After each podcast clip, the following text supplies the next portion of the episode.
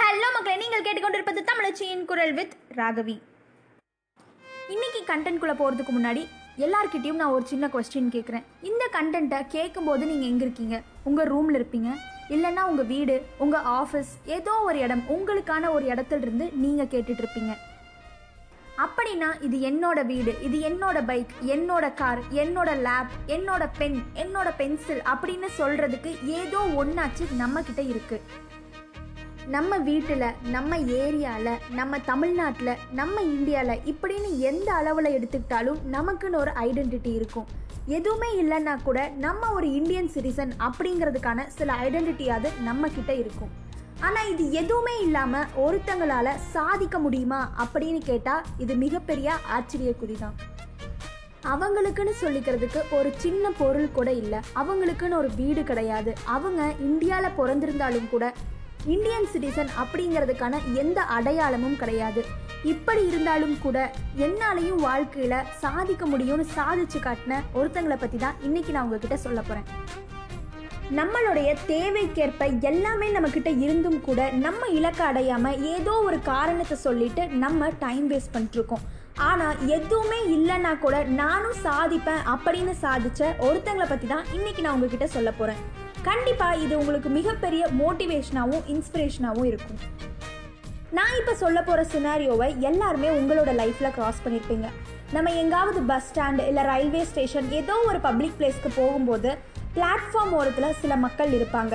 அவங்கள பார்த்து நம்ம இறக்கப்படுவோம். ஆனால் ஏன் இப்படி இருக்காங்க அப்படின்னு ஒரு நாள் கூட யோசிச்சிருக்க மாட்டோம். வாழ்க்கையில் கிடைக்க வேண்டிய ரொம்ப சின்ன சின்ன அடிப்படை தேவைகள் கூட கிடைக்காம ஒடுக்கப்பட்ட மக்கள் தான் அவங்க. அவங்கள பார்த்து நம்ம எல்லாருமே கண்டிப்பாக ஒரு நிமிஷமாவது இறக்கப்பட்டிருப்போம். ஆனால் அந்த இறக்கம் அவங்களுக்கு போதுமான்னு யோசிச்சா அது கண்டிப்பாக அதுக்கான ஆன்சர் கிடையாது. எனக்குன்னு எந்த ஐடென்டிட்டி இல்லைனாலும் பரவாயில்ல. நானும் சாதிச்சு காமிப்பேன். நானும் ஏதாவது ஒரு பெரிய அச்சீவ்மெண்ட் பண்ணுவேன் அப்படின்னு சொல்லி இன்னைக்கு இந்தியாவை ரெப்ரசன்ட் பண்ணி ஃபுட்பால் விளையாண்ட ஒரு வீர மங்கை பற்றி தான் உங்ககிட்ட நான் சொல்ல போகிறேன் இன்னைக்கு நம்ம பார்க்க போகிற அந்த சிங்கப்பெண் யார் அப்படின்னு நீங்கள் நிறையா பேர் கெஸ் பண்ணியிருப்பீங்க கண்டிப்பாக அவங்க தான் நம்மளுடைய சங்கீதா சேகர். அவங்கள பற்றி தெரியலனாலும் பரவாயில்ல இன்னைக்கு தெரிஞ்சுக்கலாம் வாங்க.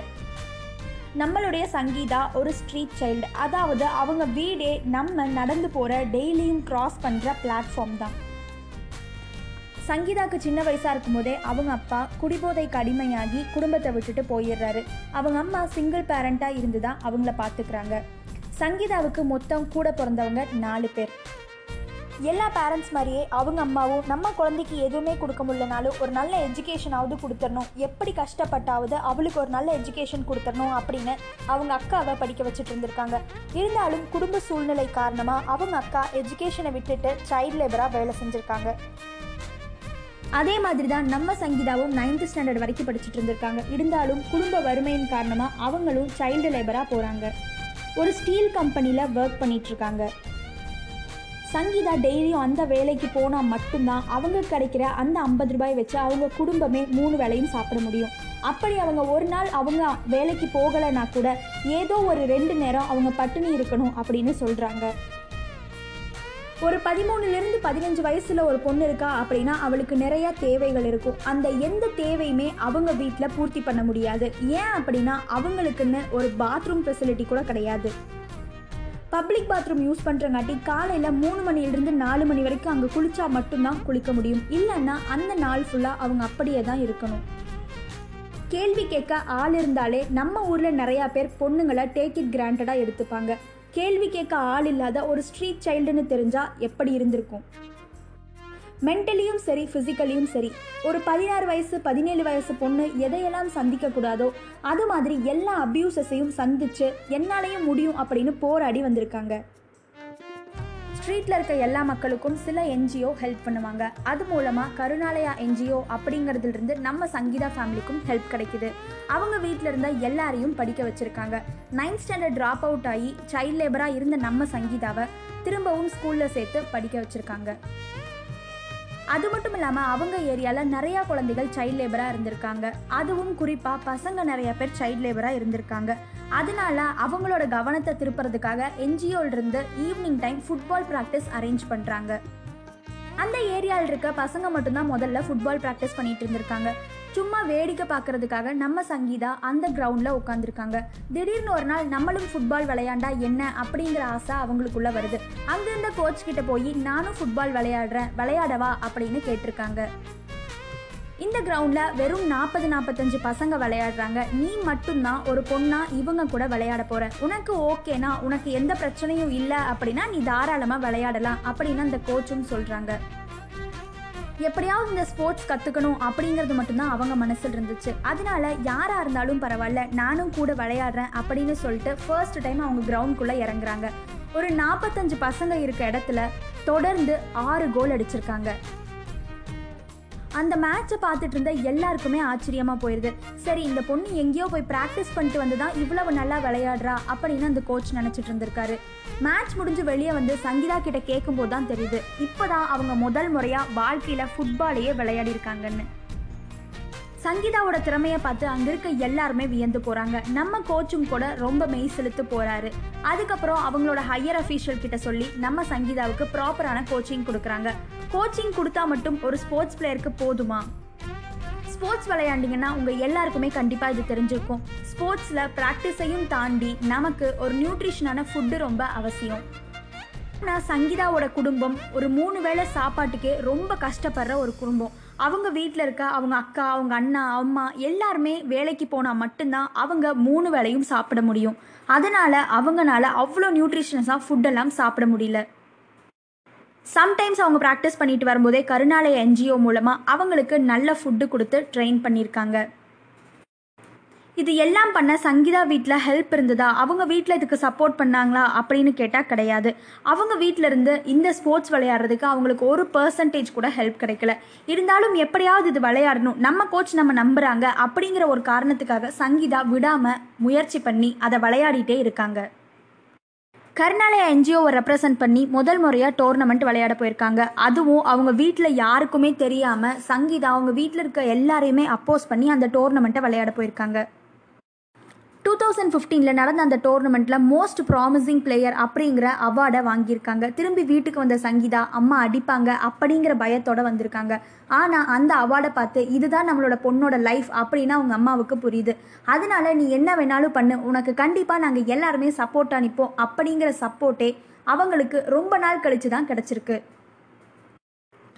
அதுக்கப்புறம் தொடர்ந்து நிறையா டோர்னமெண்ட் விளையாடுறாங்க. அதிலிருந்து அறுபத்தி ஏழு பேரில் ஒரே ஒரு தமிழ்நாட்டு பிளேயரை செலக்ட் பண்ணுறாங்க எதுக்கு அப்படின்னா ஹோம்லெஸ் வேர்ல்டு கப் இந்தியாவை ரெப்ரசன்ட் பண்ணி விளையாடுறதுக்கு.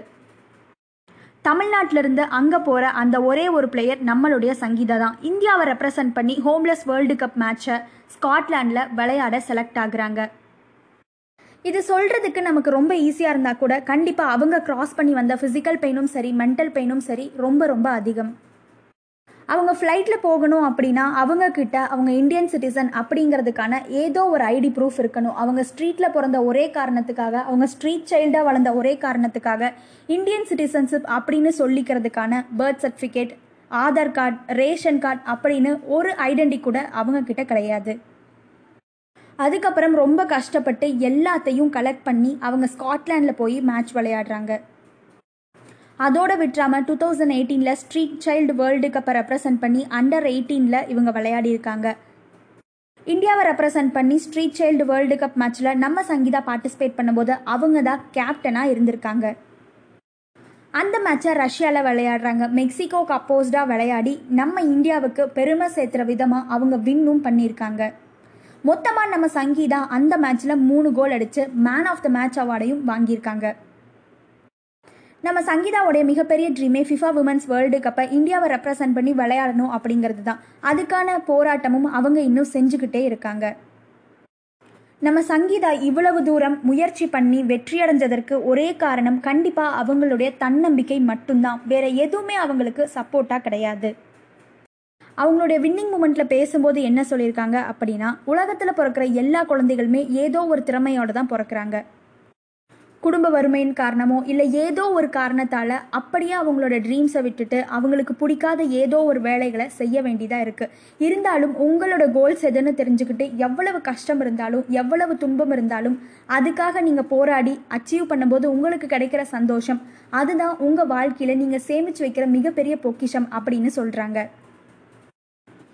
தாங்கிட்ட எதுவுமே இல்லைன்னா கூட என்னோட விடாமுயற்சியை வச்சு நான் வாழ்ந்து காட்டுவேன் சாதிச்சு காட்டுவேன் அப்படின்னு சாதிச்சு காட்டுன நம்ம இந்தியாவை ரெப்ரசன்ட் பண்ணி விளையாண்ட நம்ம சங்கீதாவுடைய வாழ்க்கை நம்ம எல்லாருக்குமே ஒரு மிகப்பெரிய பாடம் அப்படின்னு தான் சொல்லணும்.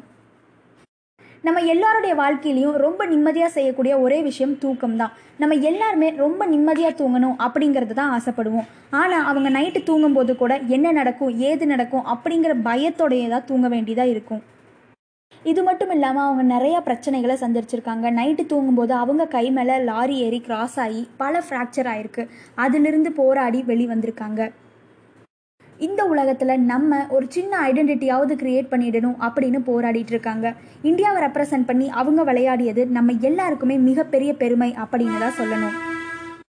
எல்லாமே இருந்தும் எல்லாமே கிடைச்சும் உங்களோட ட்ரீம்ஸ் அச்சீவ் பண்ணுறதுக்கு ஏதோ ஒரு காரணத்தை தடையாக வச்சுட்ருக்கீங்க அப்படின்னா சங்கீதாவோட லைஃப்பை ஒரு மோட்டிவேஷனாக எடுத்துகிட்டு ஒர்க் பண்ண ஸ்டார்ட் பண்ணுங்கள் it is not so easy to be a girl அப்படின்னு எல்லாருமே சொல்லுவாங்க. என்கிட்ட கேட்டால் it is not so easy to be a Sangeetha அப்படின்னு தான் சொல்லுவேன்.